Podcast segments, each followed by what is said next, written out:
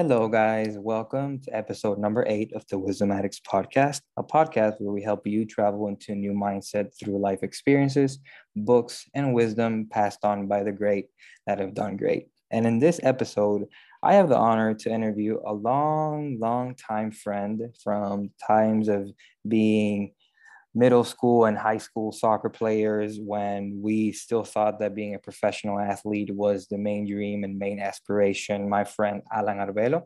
Alan Arvelo is a senior data engineer, and he would describe himself as a futurist, reader, and writer. And Alan is an energy engineer with masters in smart electrical networks and data science. And today we have a very interesting conversation ahead because Alan has lived through being in the corporate world since twenty seventeen, since he finished his master's. He has ventured into the freelance world, into Bitcoin, into studying the macro economy, and obviously, most importantly, the wisdom he has gained from it. So we have a very interesting conversation, guys, ahead, and I hope it is of tremendous value to those looking to improve their per- personal finances, start their freelance journey, taking the leap into making bold decisions in your life.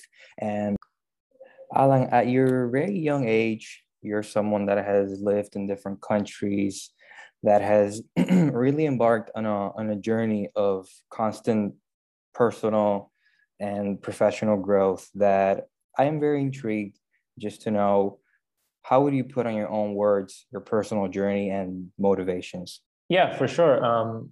Well, thank, thanks for the kind words, Fede. Um, I definitely do try to to maintain myself, always learning new stuff. Um, I think that, you know, from very young age, I, I realized that I liked learning.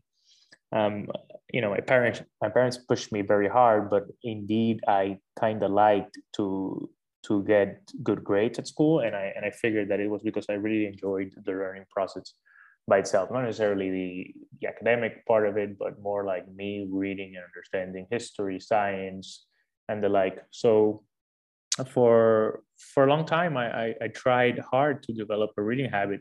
And when I was in Stockholm, twenty seventeen, January twenty seventeen, I started reading one book every month. I kind of kind of happened randomly. I just grabbed one book. Uh, it's Zero to One by Peter Thiel. It's about the future, startups, and business. And uh, I read it, I read it, I read it um, page to page, cover to cover. And and I decided that I was going to read one book every month since then. And it's been for, for years, almost five, and I don't know, sixty, seventy books.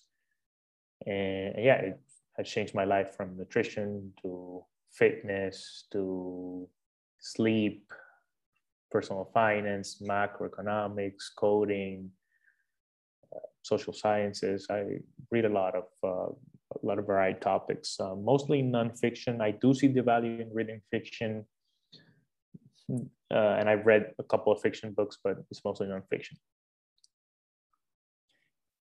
Indeed, the the reading habit is something that transforms your life, because when we're in school, we are taught how to read, but when the, when we develop the habit of reading, we learn why and what to read. And I think there's a very big difference because, because it's not the same to read with the motive of getting a grade or passing a class or just, you know, getting a punctuation, getting a number, getting a result out of what you read, rather than developing the habit of consuming knowledge. And as the famous saying says, it's not knowledge is power, but applied knowledge is power. So how, Alan, you said, you already told us how your reading habit started, why your reading habit started. So tell me a little bit more of how, how do you consume books? Because if you're someone that reads so much, that you read at least one book a month, what do you do? Do you read one book at a time? Do you take notes? Do you look at videos and references of the book? What do you do to grasp on as much information as you can as you read? Hmm, good question. Uh, yeah, let me let me add on a little bit on, on what you said uh, before I answer the question. Um, yeah, I do definitely agree. It's it's different when you read because you're you're you're assigned a reading from school that, that when you read now at this age, you read only for personal growth. Uh, indeed, the, the motive is more genuine, and the the motivation is just to change my life. Like I, I wanted to handle my money better, and I started reading about that. I wanted to learn how to code, and I started reading about that. So it, it's indeed easier to apply because you already know what what's the area of your life that you they wanna they wanna focus on. So in terms of in terms of my, let's say, the logistics of it and how I managed to to retain all of the information. First, um, I, I have a Kindle. Um, I, I read electronically, and there's a it's a big dilemma on whether physical books rather than digital books. I, I, to me, the the benefits far outweigh the cost. Right, um, portable. You can have fifty books on it. You can carry it wherever you want. Uh, you, you, it has a little light on it, so you can read in any type of environment, low light environments and such. So I read digitally. I don't consume audiobooks. I feel that I get distracted and I don't pay enough attention. And um, I don't take notes per se, but I do uh, do highlights. I do highlights in the same same device. I highlight them and I try to go back to those highlights. I try to tweet around those highlights, and I write my newsletter also um, from those highlights. So, so yeah, that's what I do. I'm not, I don't read two books at the same time. Um, and I, and to choose the books, I try to really, really like understand what is in my head at that time. Like what is, what am I questioning myself about? What do I want to improve? What is bothering me? What is those like topics or areas that keep coming back to my head? You know that a lot of people are are not really fond of the habit of reading just because they usually say, oh, I can't finish a book. Oh, I, um, I get bored. Oh, it's too long. But I think that for you to become a reader, you first have to change your mindset around reading. And as you said, you wanted to learn about finance, you started reading books on finance. You wanted to read, or sorry, you wanted to learn about improving your nutrition, so you started reading books on nutrition. And I think once you grasp on that habit, that's really when you become a reader. That's really when you read with a purpose. You enjoy reading, you plan your day around reading, and it's not, oh yeah, I buy a book and then just leave it in in the back of my car or the back of my office and then just wait for time to come when I actually have time or I want to read. No, I think reading is a habit. So um, jumping into the next question, I've been, and I've seen a lot of people just like you that have embarked on a topic and just after a couple months of learning about it, they actually apply it into their day-to-day. And I would like, as you said before, coding. Coding is really a skill that's being taught to kids in kindergarten around the world. It's really something that is becoming more part of our day-to-day in terms of those basic skills that are being used by humans. So, Alan, what motivated you to learn coding? How did you learn? And most importantly, why did you learn um, that skill? Um, yeah, for sure. It's um, super important. I think it was around the same time when I was in Stockholm. I sometimes wonder, uh, how can I replicate those conditions? Because I picked up two really good habits at the time, reading and coding. Um, I, I was discontent with the master's that I was doing. It was very old fashioned. It was focusing, it was the smart uh, networks one. And it was focusing on like physical hardware of, of, of electrical grids. So like transformers, like electrical cables, switches. And, and I was like looking around myself and I was like, and, and I realized that all the value that was being created in the world, all the big value was being created digitally. This was twenty sixteen, twenty seventeen, like Facebook, Google, the big tech, cell phones, computers, like, you know, the world, I felt that my master's was very disconnected from the future. And I think I was right. So, you know, I consider myself to be a relatively smart person. And like, I'm, I was, I'm young, I was young, I was even younger then. I figured it was, a, it, was a, it was a worthy investment. So I just started watching YouTube videos like crazy. All the information is online, um, and it's online for free or for dirt cheap. So I like just blocked myself, uh, stopped going to classes and spent, I, I remember it was April, whole most of April, just waking up and learning how to code, watching YouTube videos, doing um, online courses like Udemy, Udacity, um, Treehouse was one of them. Online classes uh, for, for very little, for very cheap. And I just, whole month was just coding there. I remember that when I when I got out of the of the zone, it was it was beginning of May, and I had like homework, and, and I, I was failing basically all my classes because I completely disconnected from the university. Um, and this was, you know, in in college I was like a grade A student, so this was like a different different situation than ever being on. But I I figured I was just so disconnected and so enthused by. by um, technology and by the ability to learn by yourself and by reading that I that I figured that this was this was the way and, and, and not the traditional education path. Indeed. And uh, Alan, have you been able to monetize your skills as a coder? Have you been able to pick up clients in the world of coding? Because um, I am a very big supporter.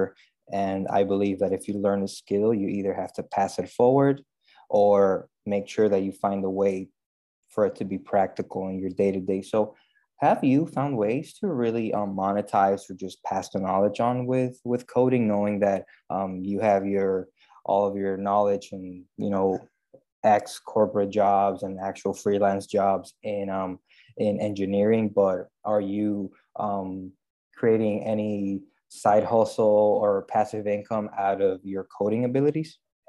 Or if yeah, you don't, yeah. do you plan to in the future? Sorry to interrupt. No, no, totally. Uh, I, I do. In fact, um, every every single cent I have made in, in my life, I've made it through coding-related activi- activities. Um, I, uh, you know, my father has a crack at this because he, he did help me pay for high school, of course, and, and college, a part of it, and And I never, never really like got a job uh, by being an energy or an electrical engineer. But right after, right after that that experience, I got my first internship as a as a senior, as a junior intern data scientist.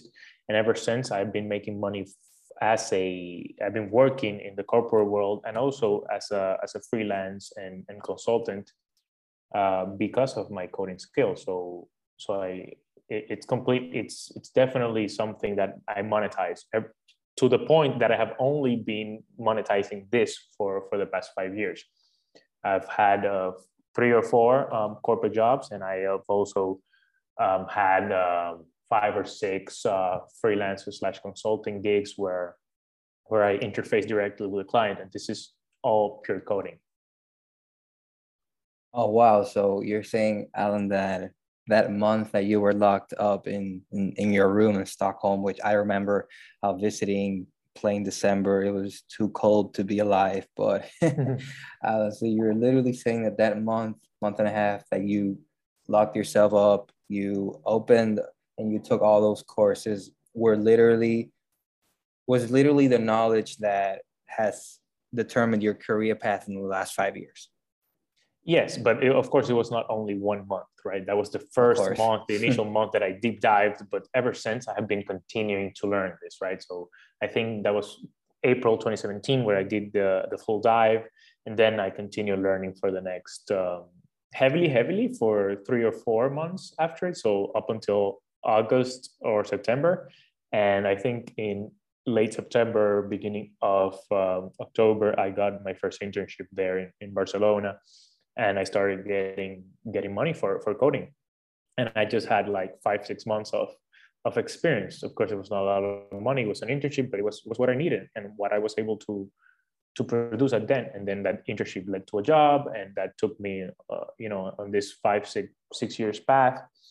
And, and I've been learning and, and switching technologies and switching um, Uh, code uh, programming languages and, and different stacks of the of the technology product uh, infrastructure, but but yeah, so it's a continuous learning process, just as in life, just as with reading. You you you know you have always have to be there's always stuff to learn. I don't I don't I don't know. You know you you need, you need to know what you don't know, and I don't know a lot of it yet, but I, but I know enough to to to be able to make a living out of it. Wow, brother, I, I applaud you because a lot of a lot of us, we whenever we learn something new, we feel that we're not prepared, and the feeling of not being prepared limits us in terms of the action that we take towards monetizing that skill.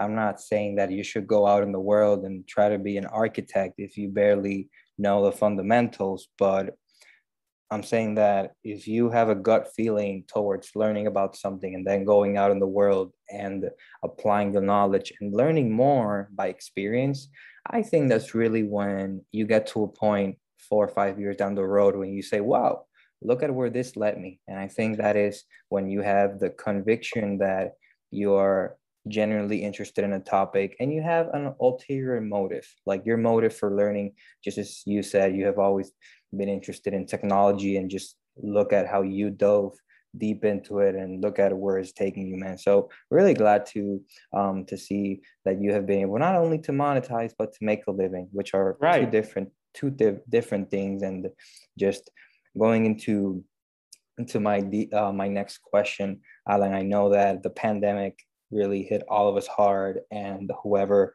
did not have savings was severely affected. Whoever had one source of income and lost that source of income was severely affected and deteriorated in terms of their finances. And people like us, our age, um, we are just getting to a point where our finances are taking more and more um, presence in our in our day-to-day and in, in our financial and just, you know, decisions of, of what next step we want to take. So I know that you started investing in Bitcoin many years ago when you didn't really know anything, and after the pan or during the pandemic, losing your job, losing your your sources of income, which happened to many, you saw how the value of Bitcoin literally, how you say it in English, it multiplied by by yeah, five, quad- was it quadrupled or, or quintupled, I believe. Exactly. And you saw how from being decapitalized, you saw your net worth and your savings come come up again in value because of that initial investment you did in Bitcoin. And as in this, in this podcast, we really try to incite our listeners to explore different ways of investing their money into improving their personal finances. So Alan, how was that journey from, from when the pandemic started and you saw the value of Bitcoin? What, what actions did it make you do in terms of self-educating yourself, learning about the economy in general? And not as many people do that. They invest in things like Bitcoin, but they only know the shallow end of it. They only learn about the things they see on social media, the trends, but they don't really go deep into reading the books, you know, really hearing and listening to the people that know about these topics in a more experienced manner. Uh, totally, yeah. Um... Uh, good intro. Let me let me go step back and tell the story to your audience so they so they can get the full picture. Um, I uh, a cousin of mine told me about Bitcoin in twenty seventeen. Uh, it was around like three hundred bucks back then, but I was broke. I was in, I was a student. I was in Stockholm. I didn't have like an extra three hundred dollars to to throw around and invest. So I just I just didn't buy. Um, I I had to I had other things to to pay. But I, like I, I, I came in contact with the technology then, and as a technologist that, that I consider myself, I watched a couple of videos, read a little about it, and I was like, "Huh, yeah, this might be interesting. This has has some sense to it." But you know, very shallowly, I I looked over it, uh, didn't dedicate enough hours. Um, Move, moving forward, I, you know, had my coding, got my job. twenty nineteen, I had a couple extra dollars, and I decided, well, uh, let me let me invest, let me allocate this. And I went, of course, with the traditional financial literature, uh, what's traditionally recommended, which is that you allocate a sixty forty portfolio, sixty percent of stocks, uh, stocks on, on companies, um, and, and those stocks. You know, what's even more recommended is that if you're not a financial person that is going to be studying the markets for long, you invest in index funds, which are just um, agglomerations of companies, right? It's like buying the whole market. The market tends to increase over time generally. So you buy five hundred companies, and therefore most of them are going to do good. And you are, you know, you have a lot of risk protection. and then the other forty percent in bonds. So I was doing that, but then I remembered about Bitcoin, and, and I was like, mm, let me let me let me buy one one of these guys. They were they were like five thousand, three thousand or something at, at that time.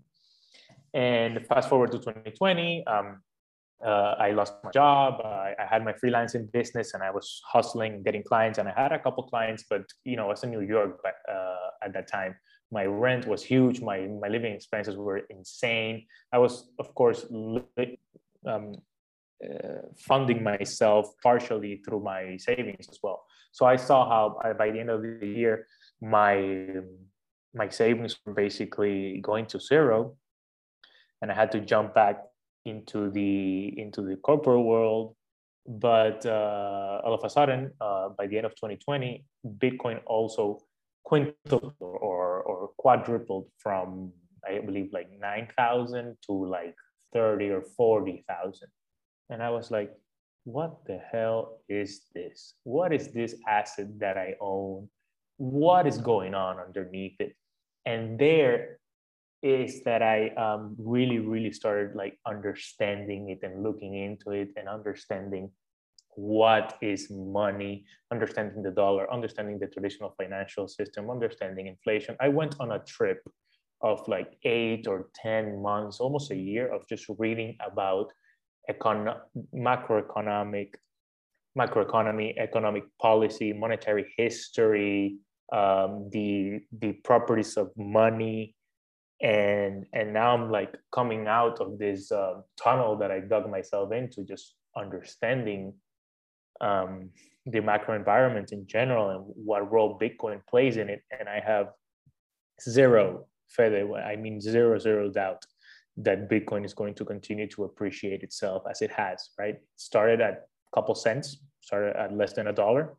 It has gone to sixty thousand uh, as we speak. And I don't see why it cannot add uh, another five zeros to it to be six million, sixty million, and, and further. I think that the, the decentralized ecosystem is here to stay.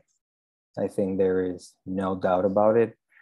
We could already start seeing patterns at the, at the beginning of the century with just, just how you and I, that we were born mid nineties, we were the generation that saw technology evolve at such a rapid pace that I just think that the snowball effect of technology, of of A I, of what blockchain technology is, I just think, man, and I totally agree that there's no going back. There's really no no going back. And Alan, talking about the macroeconomy, me being a management student, I took the typical microeconomy, macroeconomy class, and to be honest, what I remember is very little, just because they don't they don't emphasize enough on the importance of teaching people that go through the traditional education system about that, because they think they are not affected by it. But when inflation hits, when governments make decisions that literally change policies that affect your day-to-day,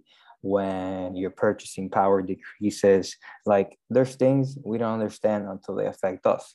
And that's why I applaud that you use your time to really learn more about Bitcoin, because I think once you start learning more about things like Bitcoin, you really, it's really, it's like you have no choice but to understand the economy. And I think that whoever understand, understands the economy has an edge, not only in the assets they own, but in the decisions they make, how they perceive the present, how they prepare for the future. And diving a little into the into the technical aspect of it, Alan, right now, governments control our money. And we know what governments do. We, we know that they necessarily have not made financial decisions that have made the world progress in the way that it should be progressing. So our governments really broke? Are they are governments really running on deficits? And, and what's your, your perspective on that? Sure. Yeah, that is that's a good question. And I think that's really, you know, a good starting point to start to explain the whole macro environment right now, because it's it's a lot, it's complex, but I think this is this is the first step that uh, that people sh- need to understand, right? Um, if you think about it, the as it started, the government is supposed to be no different than a company, in the sense that we organize ourselves as societies because there are benefits to being um, to being agglomerated. There are benefits to working in community. There's trade, there's commerce, there's specialization, and we assign some a few of us to take care of things that are of public interest and public uh, public benefit, right? Let's say education. Let's say protection from other nations, let's say um, building roads that go through different cities. So in that sense, um, the government should follow our necessities and follow our needs and do its best job to fulfill our needs as societies. When it gets really twisted is when governments, um, let's say, do not run as companies in the sense that they do and they do and they do and they do and they do, and doesn't matter how much money they spend, they never go broke. Right. So if if there were companies, they would go broke. Right. If a company spends more than it generates, that company fails. But governments do not fail in this way because they have control of the money supply. They control the money. The Dominican uh, government controls the Dominican peso, and the U S government controls the dollar, and every other developed nation, or every other nation, even on, uh, underdeveloped, uh, has the government has control of the of the money. That allows the government to spend more than it generates, and that creates really, really, really. Um, twisted repercussions, twisted and far-reaching repercussions to any to everybody. Because what happens is that governments are allowed to get in debt, and they are, and, and in order to get out of that debt, they sell bonds, and um, basically they erode the purchasing power of the money that everybody is holding to be able to pay off their debts. Um, let me let me let me try to restate that because that's important. They get in debt, they print more money, and they pay that debt. Now that creates uh, the phenomenon that is called as inflation, right? The the creation of money out of thin air, the creation of new money, um, devalues the all the other money in the economy. You can think of it as. Uh, As if you have, let's say, um, let's say you have five marbles, and th those marbles fit in in five holes. Well, let's say let's say you have five five marbles, and you have, you have five a community of five people. Those those five people work for for those five marbles, and the amount of work that they produce allows them. The amount of work they produce is, is now is equivalent to the value of those five marbles. But if you create more, more marbles out of air, and, and these people are still producing the same work, then the denominator is bigger. Therefore, the value it's uh, it's deteriorated. Right? This new extra marble now has to now you have to divide the work of the five people over six or over seven or over ten, and therefore. You're twisting, you're twisting the, the value of money, and you're basically, um, you're basically stealing purchasing power. Now those marbles don't buy the same things in the economy, and the, and inflation in all the economic books is essentially called a, a hidden tax, the invisible tax. So macroeconomists do know that they are stealing purchasing power from the people. They're taxing us without us realizing that they're taxing us. Alan, and I think you put a great explanation there with marbles, and it's basically, to put it in a in plain view, if you have ten dollars in the bank, those ten dollars are losing a yearly value of three to five percent.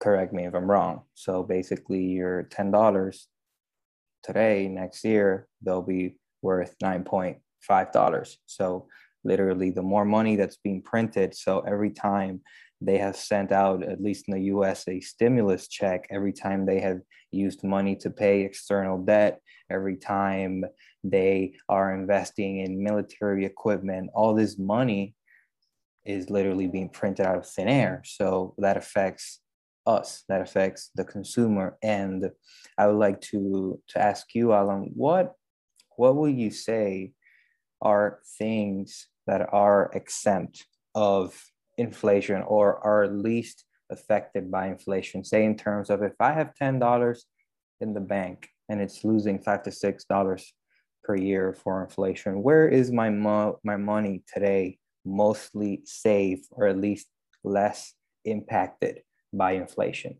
As we know that prices will keep increasing, we know that that really now is that we're going to start seeing the effects of inflation in our in our day to day.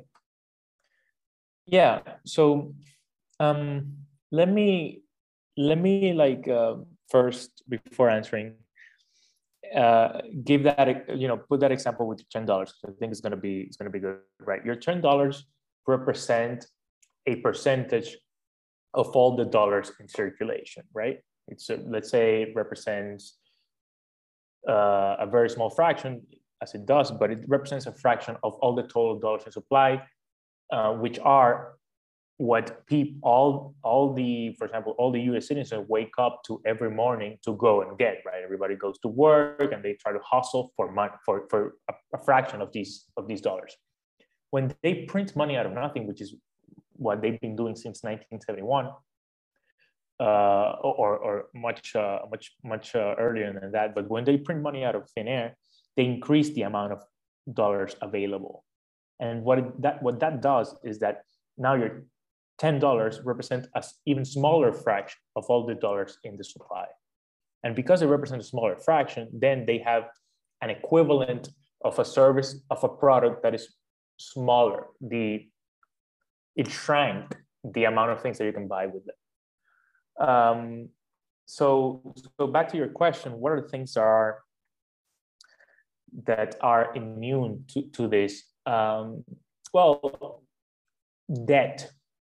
So, so before talking about assets that people can, can buy, of course, you can buy, you can buy, um, you know, you can buy gold, you can buy silver, anything that's outside of, of the money supply, anything that's an alternative to money will, will be immune to this, to the inflation. Of course, other fiat currencies, fiat just being government issued money, um, are also on the same um, inflationary environment. So it wouldn't help that you buy euros or that you buy um, Chinese yuans or, um, or, or pounds uh, to, to, get, to get away from inflation, because the U K, um, the Eurozone and, and Chinese government are also printing away their, printing away uh, new, new cash for, for, from thin air. Uh, but, but an interesting thing um, to mention is that in the same way that inflation erodes the purchasing power of your savings when those savings are in dollar-denominated assets, whether they're just dollars in your bank account or they're bonds or whatever, uh, inflation also devalues your debt. So, for example, if you own U S dollars to a bank, let's say you buy a house, you own uh, one hundred thousand dollars for that house.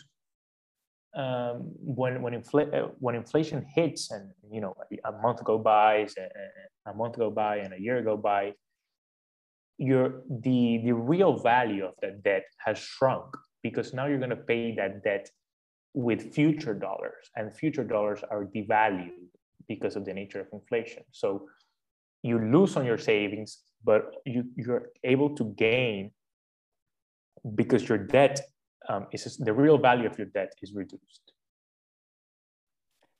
Alan, would you say that, um, just as you said, that obviously the, the price of money is decreasing the value of it, and also your debt decreases. Would you say that investing your money in real estate is a good decision right now, because let's say if I buy a house and I know that inflation is going to keep going up, then the debt that I acquire or that mortgage that I acquire, knowing that it would be worth less in the future. Do you think it's a safe bet right now to to invest money into an asset like like real estate? Or is it better at least than just leaving it in a bank, depreciating in value? Uh, good question, Fede. Um, the, the answer to the last question is yes. It's one hundred percent you, you're, you're protecting your wealth in this inflationary environment by buying a house instead of leaving that cash in the bank. Yes, of course, you know, these are financial decisions and there are different um, different circumstances and, and if everybody's goals are different, and this is not financial advice, but to my humble opinion, uh, right now, it is a good move to getting debt to buy a house. Um, if you have money just staying in the bank. And in fact, I did that. I did that a couple months ago. I purchased a property and I put five percent down only because I wanted the debt to be as big as possible, because I wanted the debt to erode itself with inflation. So at least you guys know that I'm putting my money where my mouth is uh, with, with all these um, with all these theories. Alan, and where uh, where did you buy the property? Because I, I know that a lot of our listeners, they're about to hit a very cold winter. Yeah, I, I bought it in uh, in Florida. Actually, I'm right now in Punta Cana, but uh, but the but the property is in is in Florida. And um, and and real estate is, is interesting, Fede, because real estate, you see people people always say that the value of how the price of houses is going up, right? Um, a couple of years ago, you could buy a decent house for a hundred thousand. Now, and any apartment's going to cost you three hundred thousand dollars.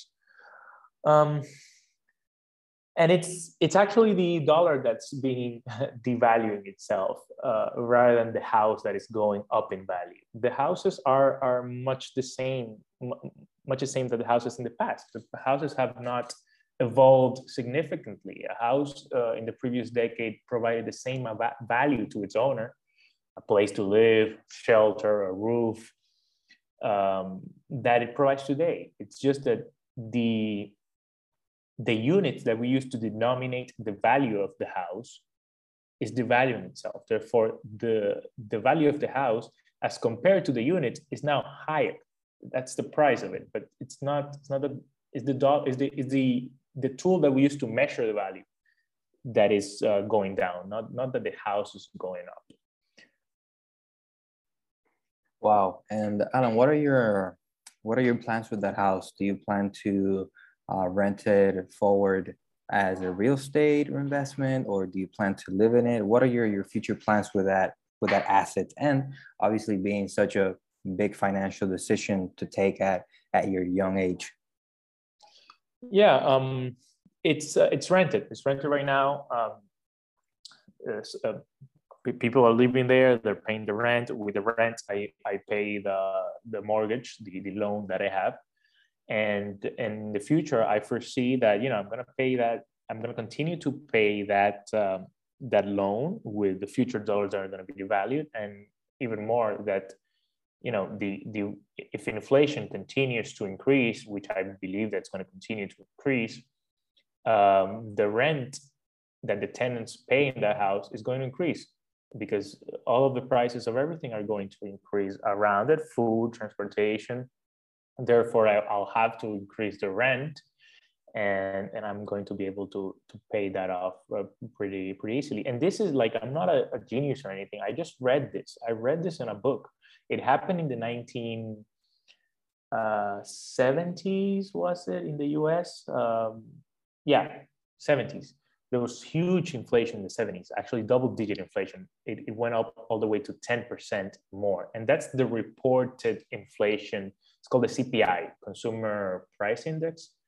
Um, and it was ten percent or so. It got to ten percent or so um, in the U S uh, around the seventies.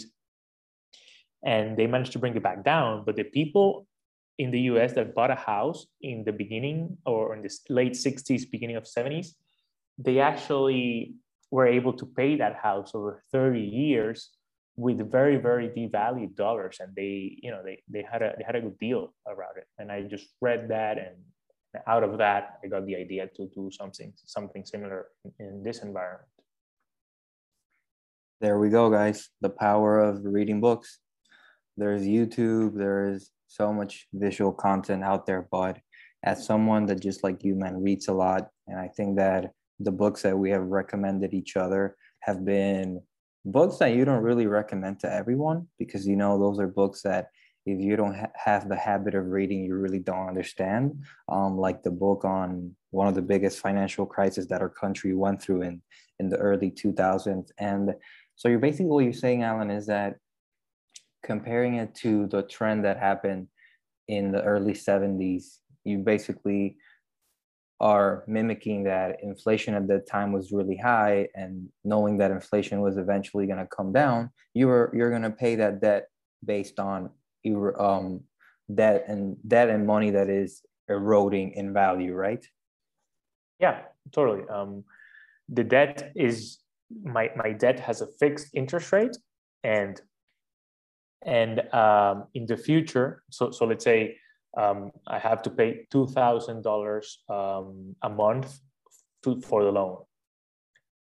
Um, in ten years, two thousand dollars are not going to be that much, right? Like two thousand dollars now can get you, let's say, whatever two thousand dollars can get you now, they won't be able to get you that same amount of things in the future. So it would have less value. So it would, it would be more, it would get closer to pocket change, um, if I may.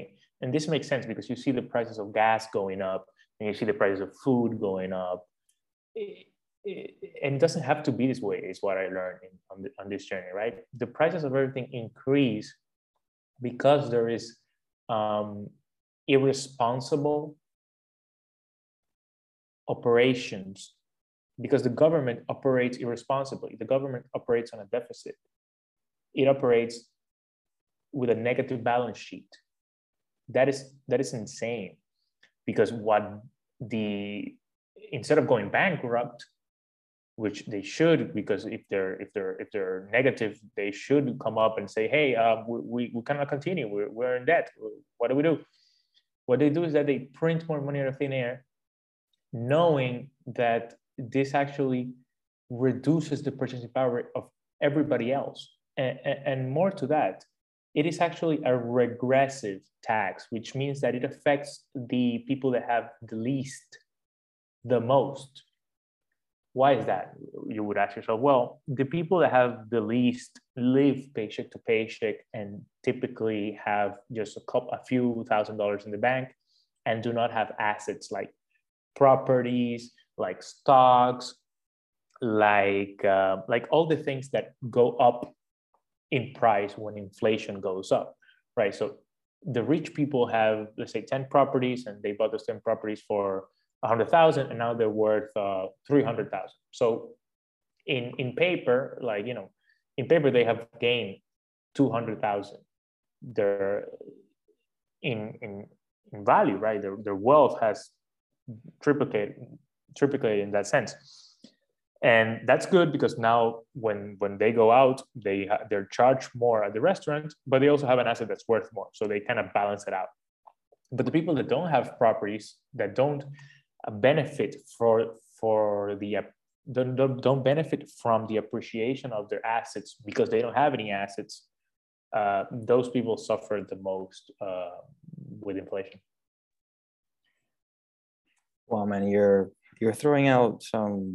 some facts out here, brother, and uh, that's why uh, I was uh, really interested in bringing you here, because I I always knew that you were very fond of learning about the economy and just being one step ahead in terms of your financial decisions, because if you had the will to learn something as complex as coding and make a living off it and, you know, buy a house, um, really withstand the, the regression of the economy and pull yourself out there and not just fail or mentally fail and say, oh yeah, COVID came, I'm just gonna stop going after my goals and stop, um, you know, investing in, in my personal development. And one last question, Alan, about, about terms of macroeconomy and just going into the next topic.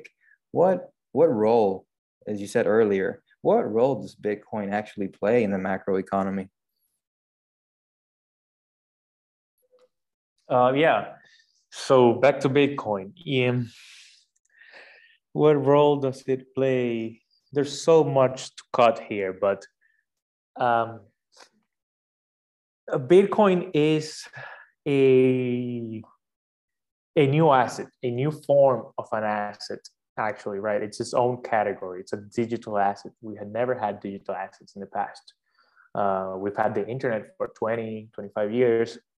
But never before we were able to create a digital asset, because um, in the digital world, we were always able to clone things, right? We were always able to copy paste, and there is no value. You cannot have value if you have infinite abundance, in the sense that if you have a picture and I can copy paste that picture, I don't have to buy it from you. There, there can be a thousand, I can literally make in a couple of minutes a thousand of those pictures. So why would anyone buy that picture from you? But uh, the whole, the advent of the blockchain technology uh, was created precisely to solve this problem. It was created to solve the problem of generating digital value. So Bitcoin, in this sense, is a neutral store of value. It's a neutral store of value. It's a neutral internet-enabled store of value. Internet-enabled means that it's always available, that you can transport it to any place on Earth in an instant, that is censorship resistant. Nobody can kick you out. It has full one hundred percent financial inclusion, which the traditional banking system doesn't have, because there's like, I don't remember the statistics, but there's a huge percent of people that don't have access in, in, in developing countries, uh, and even in developed countries, that don't have access to banking, whether either because they don't have enough money or they have whatever conditions, right? They have been in jail, or they, they just live in, they live in a village, whatever. Um, so it is financially inclusive, and more, more importantly, Fede, it is um, temper proof, right? It is, uh, it cannot be manipulated by government, by institution, by individuals, by anybody, because there's a, there's a set of computers that's running the code. And I don't want to get to the technical part of it, but there's a lot of people heavily invested that are watching it. And in order to manipulate it, you have to like basically manipulate uh, a lot of, more than half of the people at the same time. Um, Some people don't believe that it's a, it's yet like future proof, and it's it's one hundred percent certain that it cannot potentially be manipulated. I tend to think that after twelve years and after going having the price appreciation that it has had, um, it's very very unlikely that it that's going to be manipulated or corrupted in, in some way. So that being said, it's rolling the economy. To be honest, um, Fede, when I was going in this trip, um, in this journey, just learning all this stuff, it, it was co- quite tough because uh, there's a lot of things that, you know, we don't realize, and they're kind of like dark, sad things about how the economy works. There's a lot of nefarious actors, and there's a lot of like just unfair um, things that happen. And and Bitcoin actually gave me hope, right? So. Uh, with the with fear of with the fear of sounding too too cliche or too or too soft, I think it is uh, it gave me a lot of hope um, that that there that there's a way out, right? So it, it I think it plays the role in the economy of of what gold used to play in the past. Um, some people are calling it digital gold. Why gold? Well, because before we had fiat money, which is like paper money issued by the government, there was there was a gold standard in the world. Actually, all of the world had gold, the metal, as their money. So gold coins. Uh, government took those and gave us papers because gold was heavy to transport, and it was hard to take it to another place. It was heavy. It was hard to secure, right? Like, you know, people get to your house. But if you had a paper that said, Um, Alan owns this amount in this bank, and Fede owns this amount in this bank, we were able to, to transact with the papers. Easy to carry, less heavy, and the sword. The problem was uh, that we are now, like you and I are, are no longer making a direct transaction, but we have a custodian. There's a third party in between you and my transaction that has to validate that I have that money and that is actually holding the thing of value, which was the goal then. In nineteen seventy-one, uh, President Nixon in the U S, and after the two world wars, we had had an impact on that because the U S uh, ended up being victorious on both, which allowed it to seize the gold of a lot of nations. So the U S had most of the most of the gold in the world, and what the thing, the, the couple of portions uh, of gold left by Germany and by the and by England, he, the U S asked for them. So once the U S had all the gold, they said that the dollar was going to be the world reserve currency. This was in the nineteen thirties in the Bretton Woods conference or, or something like that, and um, that was in nineteen thirty and nineteen seventy-one. And between nineteen thirty and nineteen seventy-one, you had the dollar, which was uh, paper money that uh, that said that you had gold in the bank, um, and you, you were actually able to convert, to go to the bank, give them your dollars, and have back and, and have your gold, your physical gold back. That was called gold convertibility. There, the, the the first dollars had at the bottom this this little slogan that said, "This is worth whatever an ounce of gold or whatever unit of gold." And actually, Dominican peso too. It's called. It says. I think it still says somewhere. Uh, Dominican peso dominicano oro. Dominican. It's, yeah. It has oro let, let, somewhere. Let, let me see. I'm looking at some coins here, and I, and I think yeah, I think if you if you look at it, um, I remember reading that. Oh yeah, yeah, yeah definitely. That was the point. The point. The point was that that was just a a voucher, a guarantee that you had gold. But in nineteen seventy-one, President Nixon, uh, they, uh, you know, the, the Bitcoin community calls this the greatest heist in history. He said, uh, yeah, no more gold. We're not going to convert uh, gold anymore. You're stuck with the papers now. And it has been fifty years. And that allowed central banks to print money infinitely because now there was no connection to gold at all. It was just paper. And, you know, we're too distracted uh, to, to think about this stuff because now nah, wherever, you know, everybody knows that paper is paper and everybody works for the paper. But um, yeah, but like the paper is just paper. It just has value because we believe it has value. And, uh, and what I think is hopeful is that uh, a lot of a lot of people around the world are starting to believe that Bitcoin also has value and, and hope. And, and that belief is the only thing that backs the U S dollar and every other fiat currency.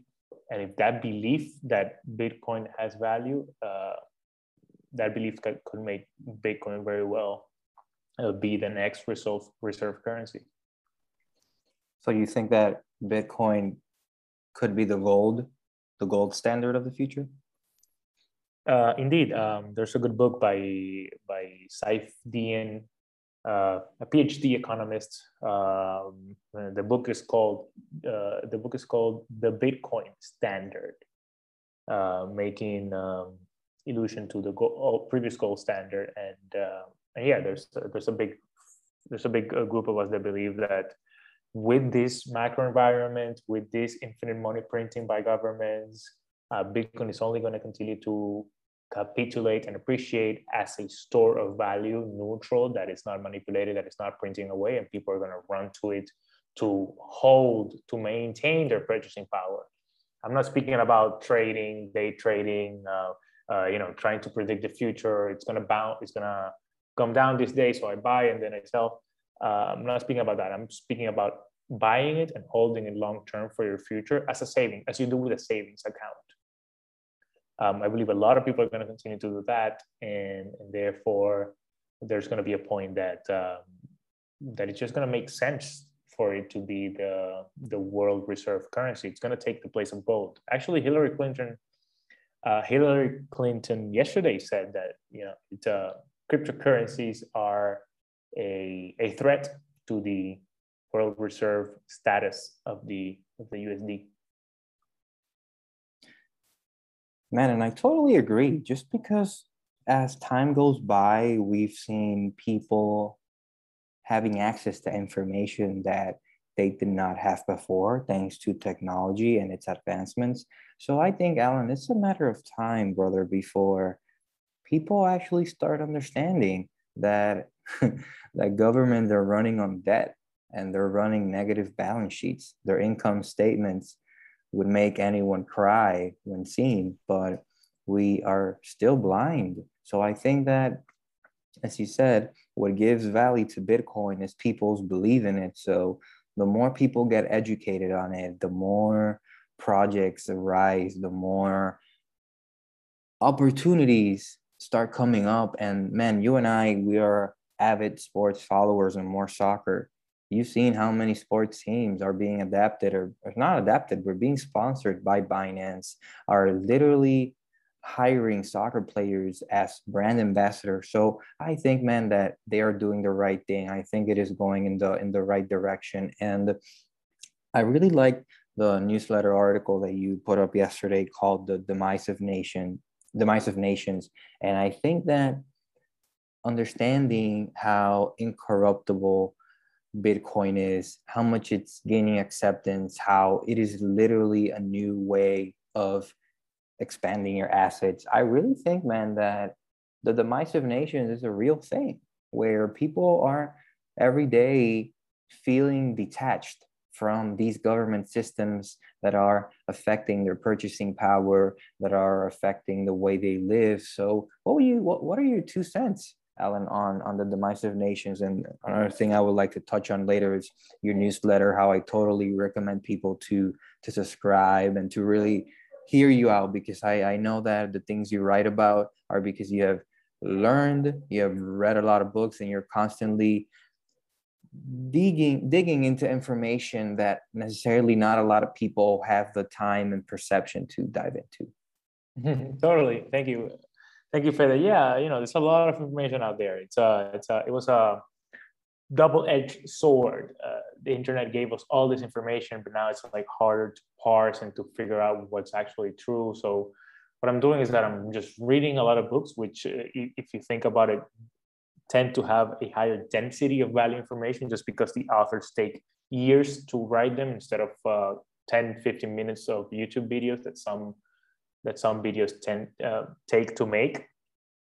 Uh, and I'm sending out in a newsletter, but we'll talk about it later. Um, The demise of nations, yes. Uh, it just goes back to what I was saying uh, before, that governments are broke.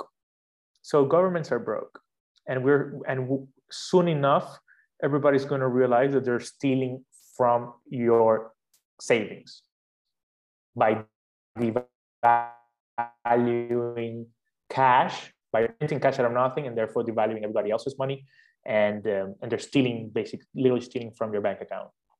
Once people realize that, they're going to figure out an alternative. I think that alternative is already here, and it's called Bitcoin.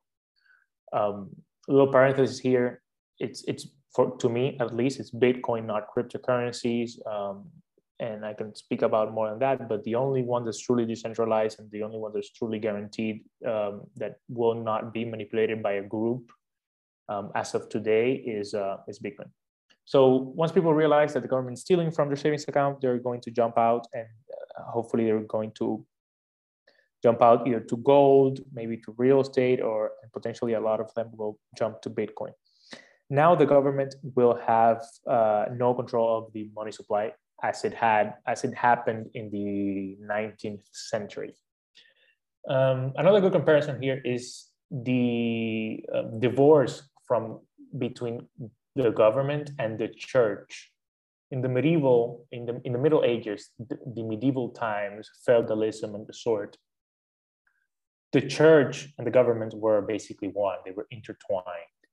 Now it no, it's no longer the case. Um, up in the Industrial Revolution, and with the with the advent of the printing press, information like written letter became more abundant, and people the people demanded that the church be separated from the government, and they now we have um, the ability to believe in whatever religion we want to believe, right? It's not enforced. The government no longer enforces beliefs and in, in deities as, as before.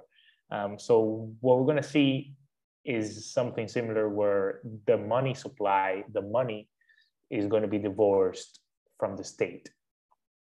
Um, and that really brings into question how, what shape is the government going to take then once it can no longer run a deficit, once it has to operate as a normal company, once it has to be efficient or go bankrupt?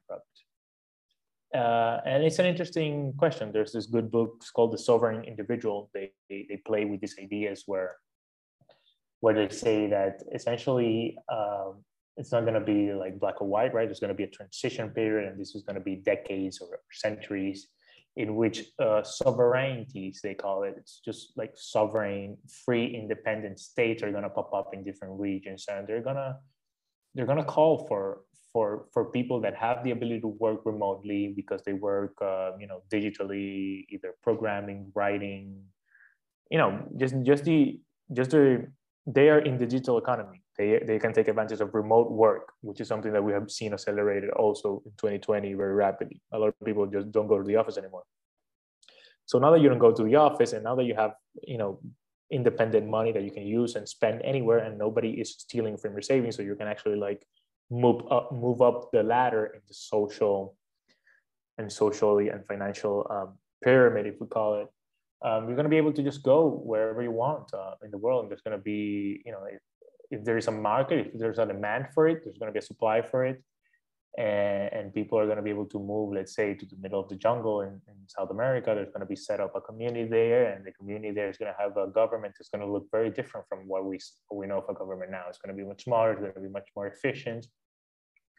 And, um, and yeah, I think that... Uh, you know, the governments are likely going to change a lot their, sh- their shape in the coming decades. Hopefully, man, because it's hard when me as a business owner, I have to pay taxes and I'm like, whoa, I'm really giving my money to not generalizing or, you know, not uh, creating a general stigma around it. But you know that the people handling the taxes that you pay are not necessarily the people that know how to run a business. They don't know the importance of having reserves, of how to prepare for future plans. They just, you know, just this year, man, I think our government has taken out like five hundred million dollars in loans. That's a crazy amount of money when you think about it. And knowing that we are one of the richest countries in the Caribbean, we have so many ways to do business in terms of tourism, uh, trading, you know, like just so many varieties and so many ways ways that we can generate money. But then again, we just have people that understand that to do a project, they just ask for the money, they take the loan, and that's it. But they don't care about the interest rate.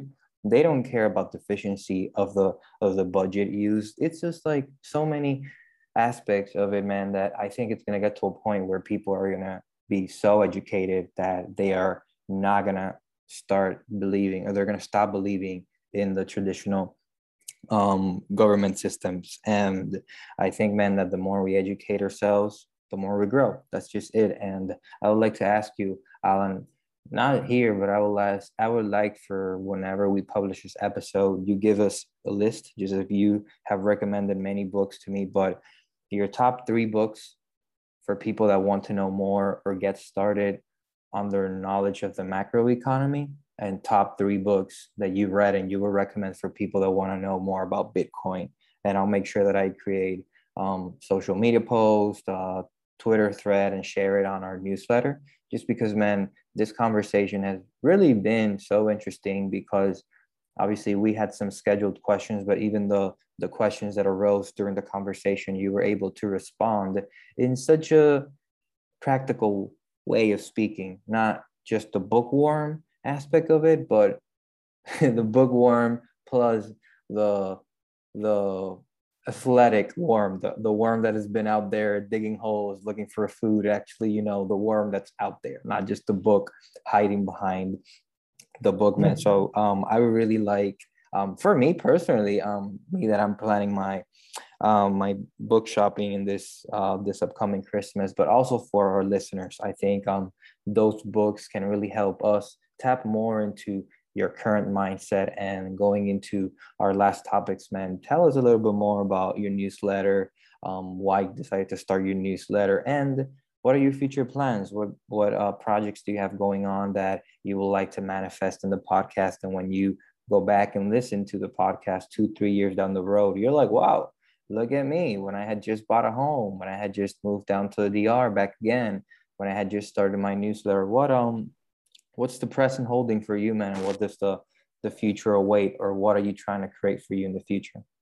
Mm-hmm. Thank you. Thank you so much, Pepe. Um, as always, uh, great, great to be here. Great to chat with you. Uh, I'll definitely create uh, that list of top threes.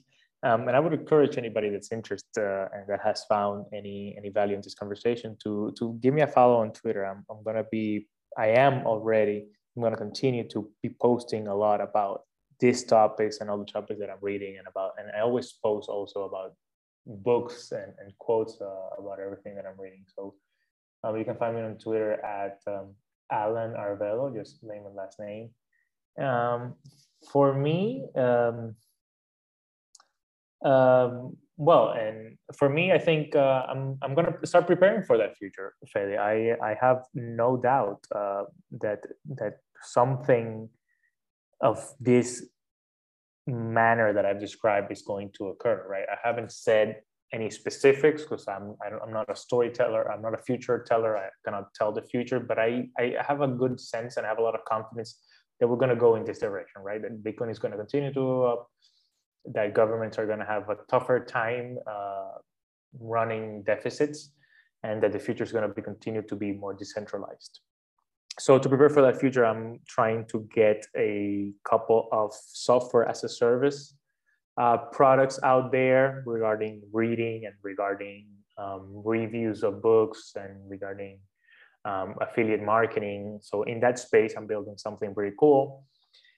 And uh, And yeah, uh, just continue to write my newsletter and educate um, everybody about uh, about these topics. Uh, I, I I write this newsletter uh, on what I write, on what I read, and it's I send it out every every Monday. So if you like to get a deep deep deep dive on, on what's actually going on, uh, yeah, you can you can subscribe to my newsletter. It's on my it's on my Twitter profile. Yeah, man, I.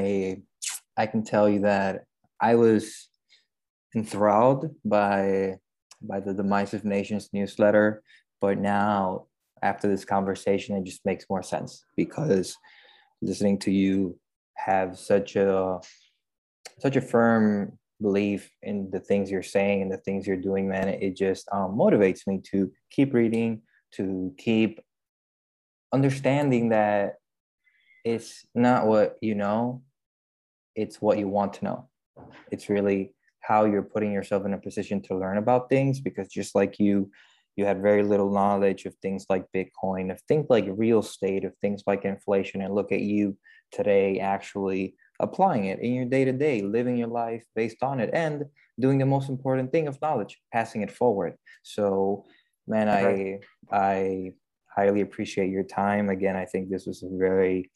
Um, knowledgeable and valuable conversation, brother, and I just hope that all the things that that you propose, you you keep doing it, and then we'll make sure to share this in all of our social platforms, because I really think that this conversation, for those that are already in the Bitcoin world, for those that want to know a little bit more about the economy, and those that are really not into any of it but want to hear an inspiring story, man, I think um this conversation really goes down that line, brother. So thank you for your time, and and hope that we can have you again as a guest in the future, and whenever you start your podcast, I would love to um to be a, a guest. And saying that just to motivate you to start it, because I think that people like you really should expand um the way they share their content, and I think a podcast, man, would do you really good, and more of such the profound ways that you touch these topics. You're not one of those typical social media pages that they just touch on the on the fab of it, on the clickbait. I think that your content is really professionally expressed. So, man, hope you hope you really embark on those journeys when you whenever you're ready and feel it right. Thank you, thank you so much for this. Um, uh, you're definitely I definitely appreciate that you pushing me to, to start the podcast. And I definitely agree with you, right? These are complex ideas. It took me months or years to, to develop them. So it's definitely worth it that I um, share them uh, in the most uh, effective way possible. So thank you. I had a great conversation with you, my friend, and hope to see you soon. Of course. I'll, I'll see you in Punta Cana soon. Bye-bye. Thank you, thank you man.